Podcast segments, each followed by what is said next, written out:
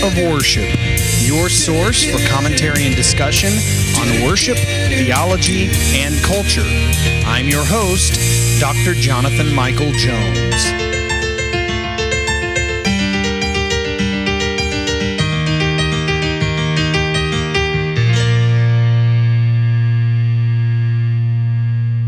Hello, everyone, and thank you for joining me today on the Act of Worship podcast. This is Dr. Jonathan Michael Jones. It is great to always discuss these matters that um, I feel are important to the church, um, worship theology and culture, and, and I enjoy doing this, and hopefully you gain something out of this um, if you are listening. Um, and so today I am talking about a worship related topic.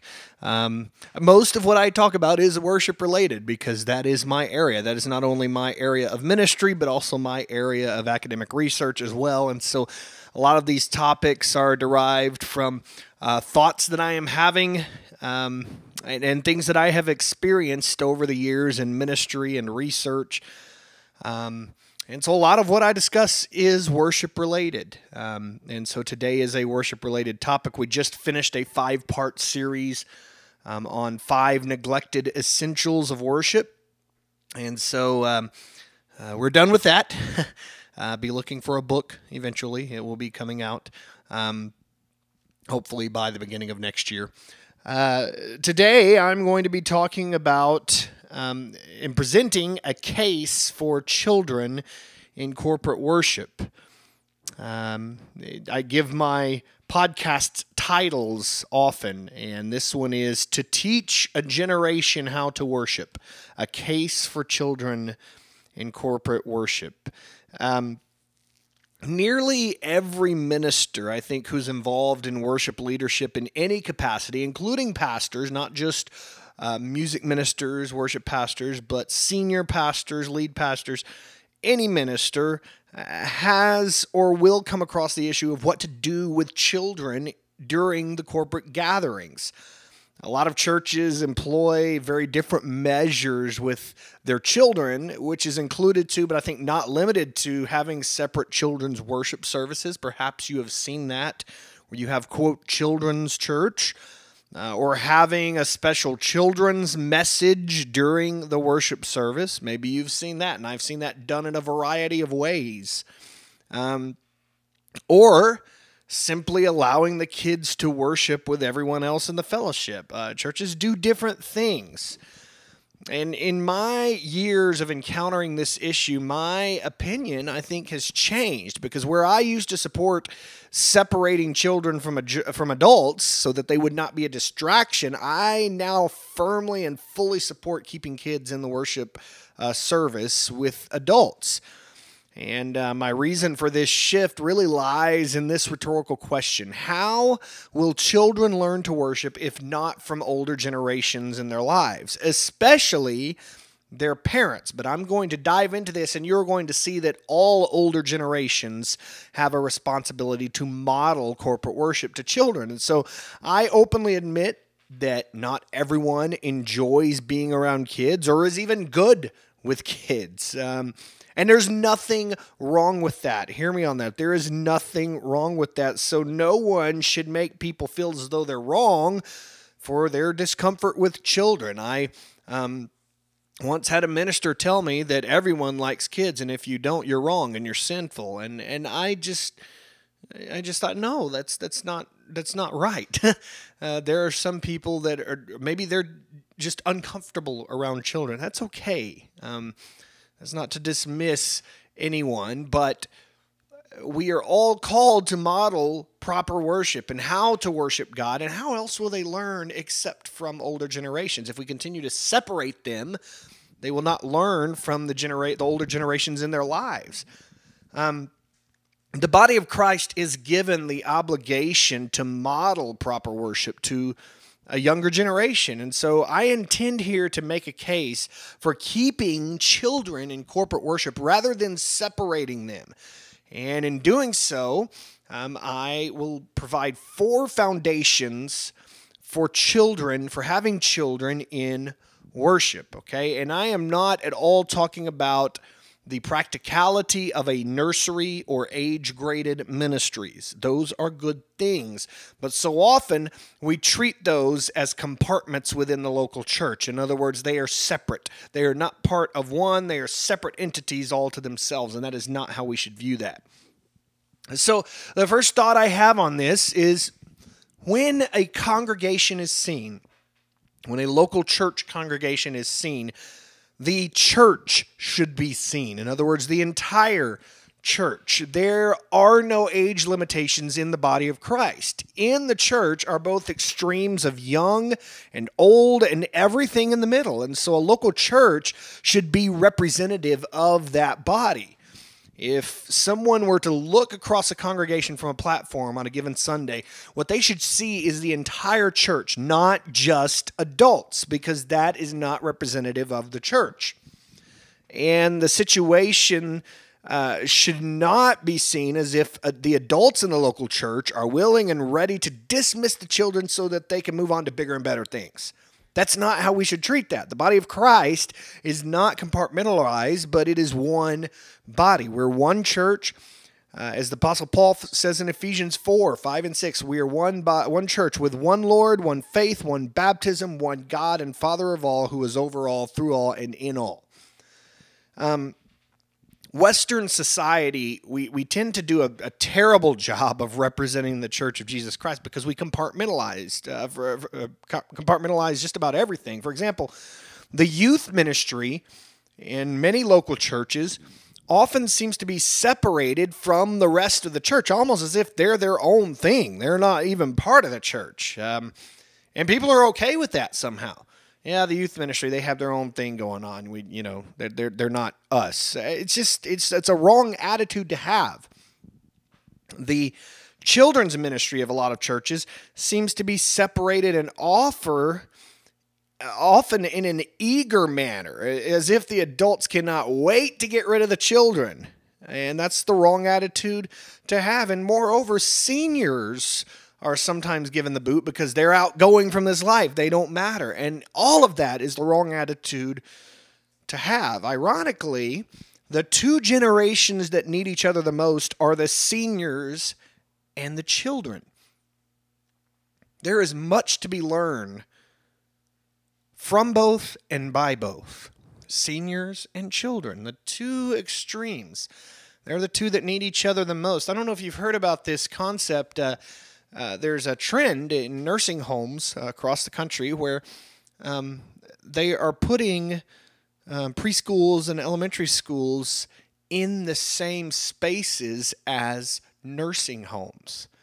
Uh, daycares too. Sometimes daycares in the same spaces as nursing homes, and it is working brilliantly because you have uh, people who are older teaching people who are younger, and people who are younger also teaching the people who are older and they're both learning from each other and, and the relationships are building and, and it's just working beautifully uh, why do we separate and compartmentalize generations of our churches? I'm not referring again to the practicality of having age driven ministries, but there's a fine line between age driven ministries and nearly total separation, which often happens without us even realizing it, and somehow we are okay with it.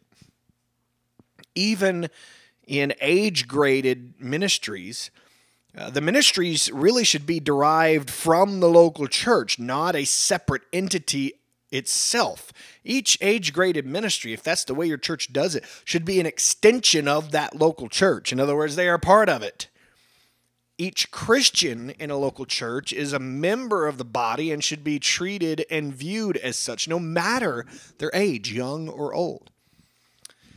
The second thought I have on this, uh, in making a case for children in corporate worship, is um, now hear me. There's a this is related. Okay, this is going to sound sort of unrelated at first, but it's not. Uh, education is not a government or church responsibility, but a parental responsibility. And this includes worship training. Okay, you're thinking, how am I getting into education here? Well, the topic of children and worship crosses not only into theology for me, but also into culture, because we live in a society that gladly passes the responsibility of education to the government. But both biblically and constitutionally, government is never given the responsibility of education.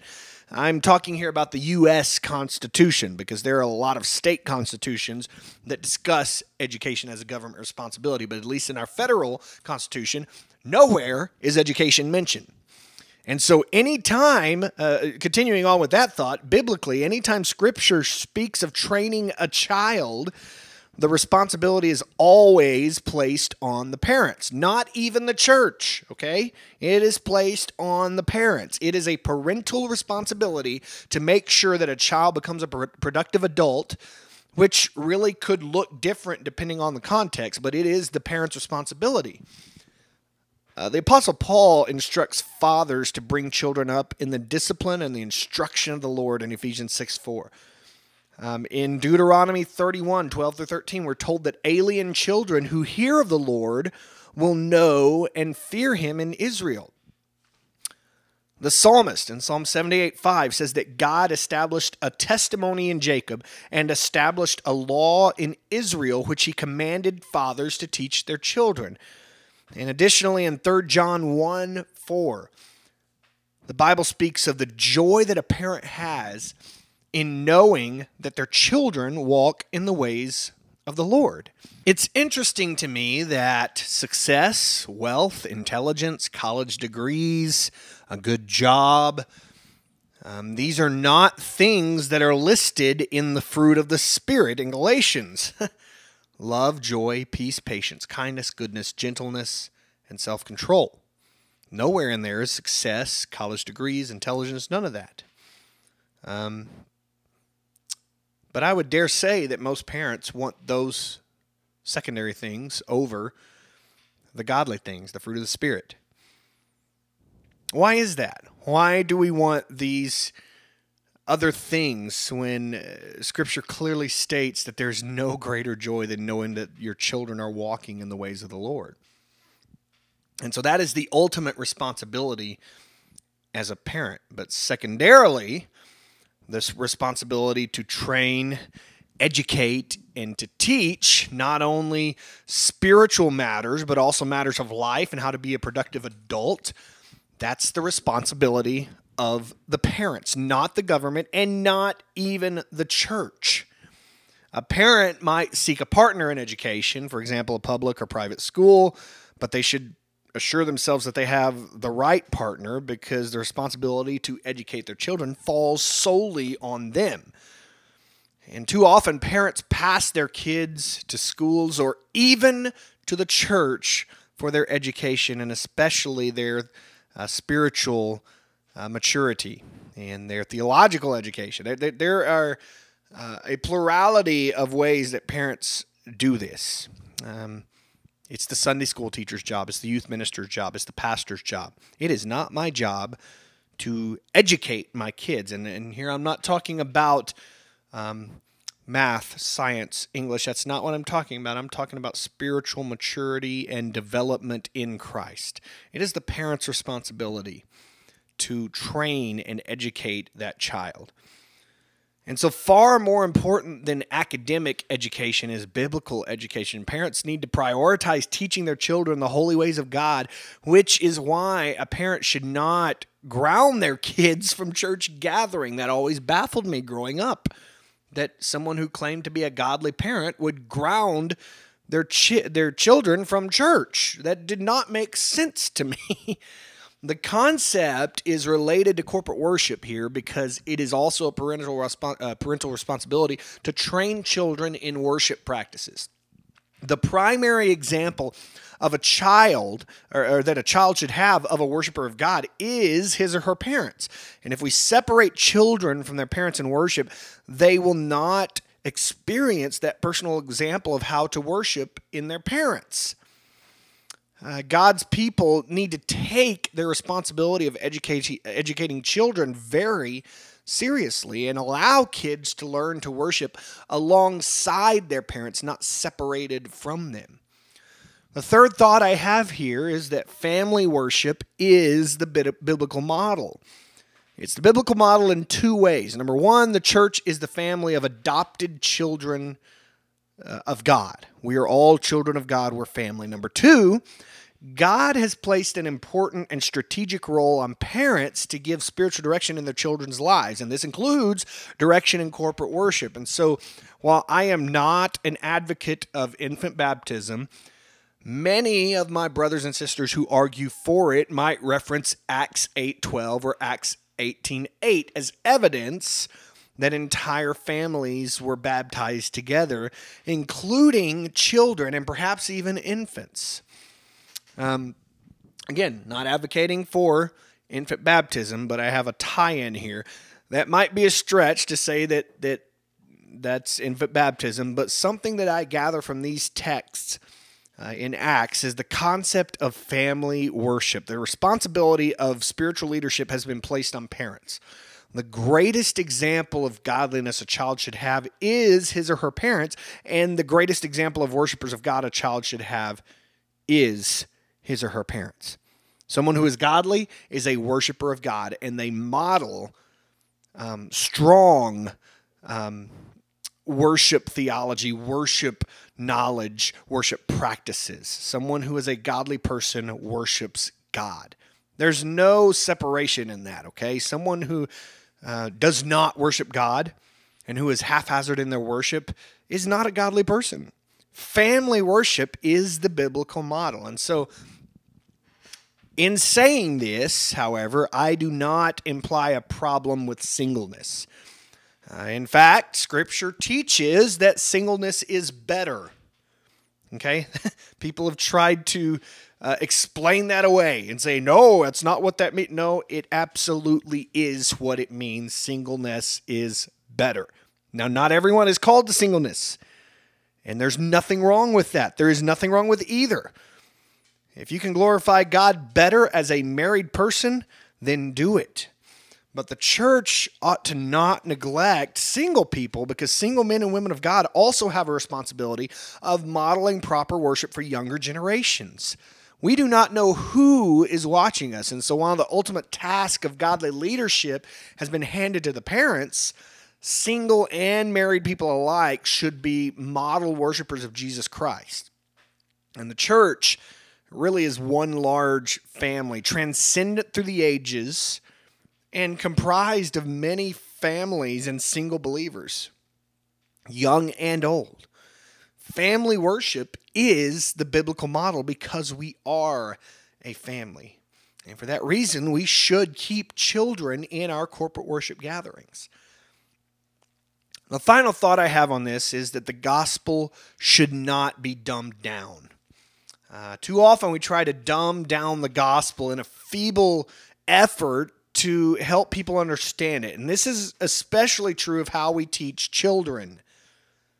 And maybe you've experienced this, and even talking to a child, you tend to dumb down your speech. And I'm not saying you need to uh, give a PhD thesis to a child and they'll understand it. That's not what I'm saying at all. But the gospel does not need to be dumbed down, nor should it be. Uh, someone recently asked me if the gospel is simple or profound and convoluted. And my answer, as many would know, is that it is both. Um, Saint Jerome from the um, um, fourth and fifth centuries.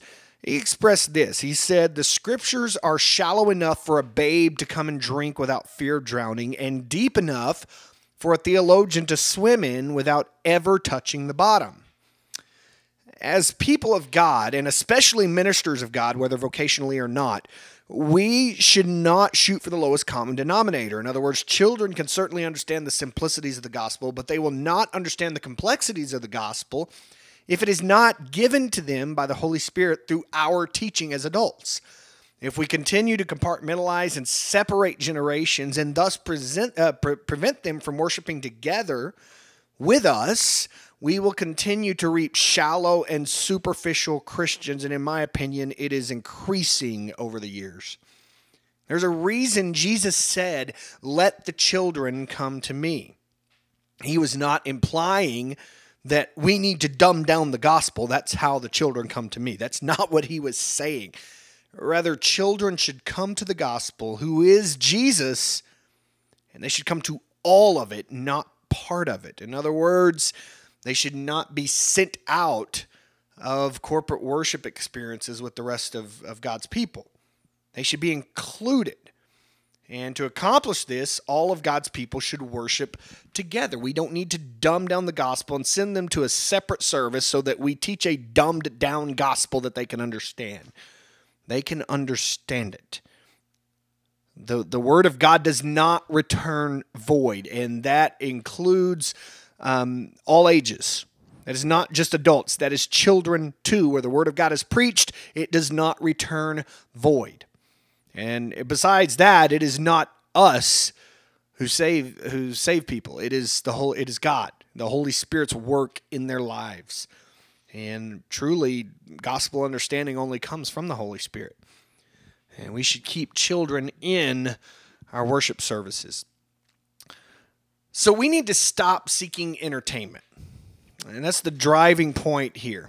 We need to stop seeking entertainment and start seeking God in worship.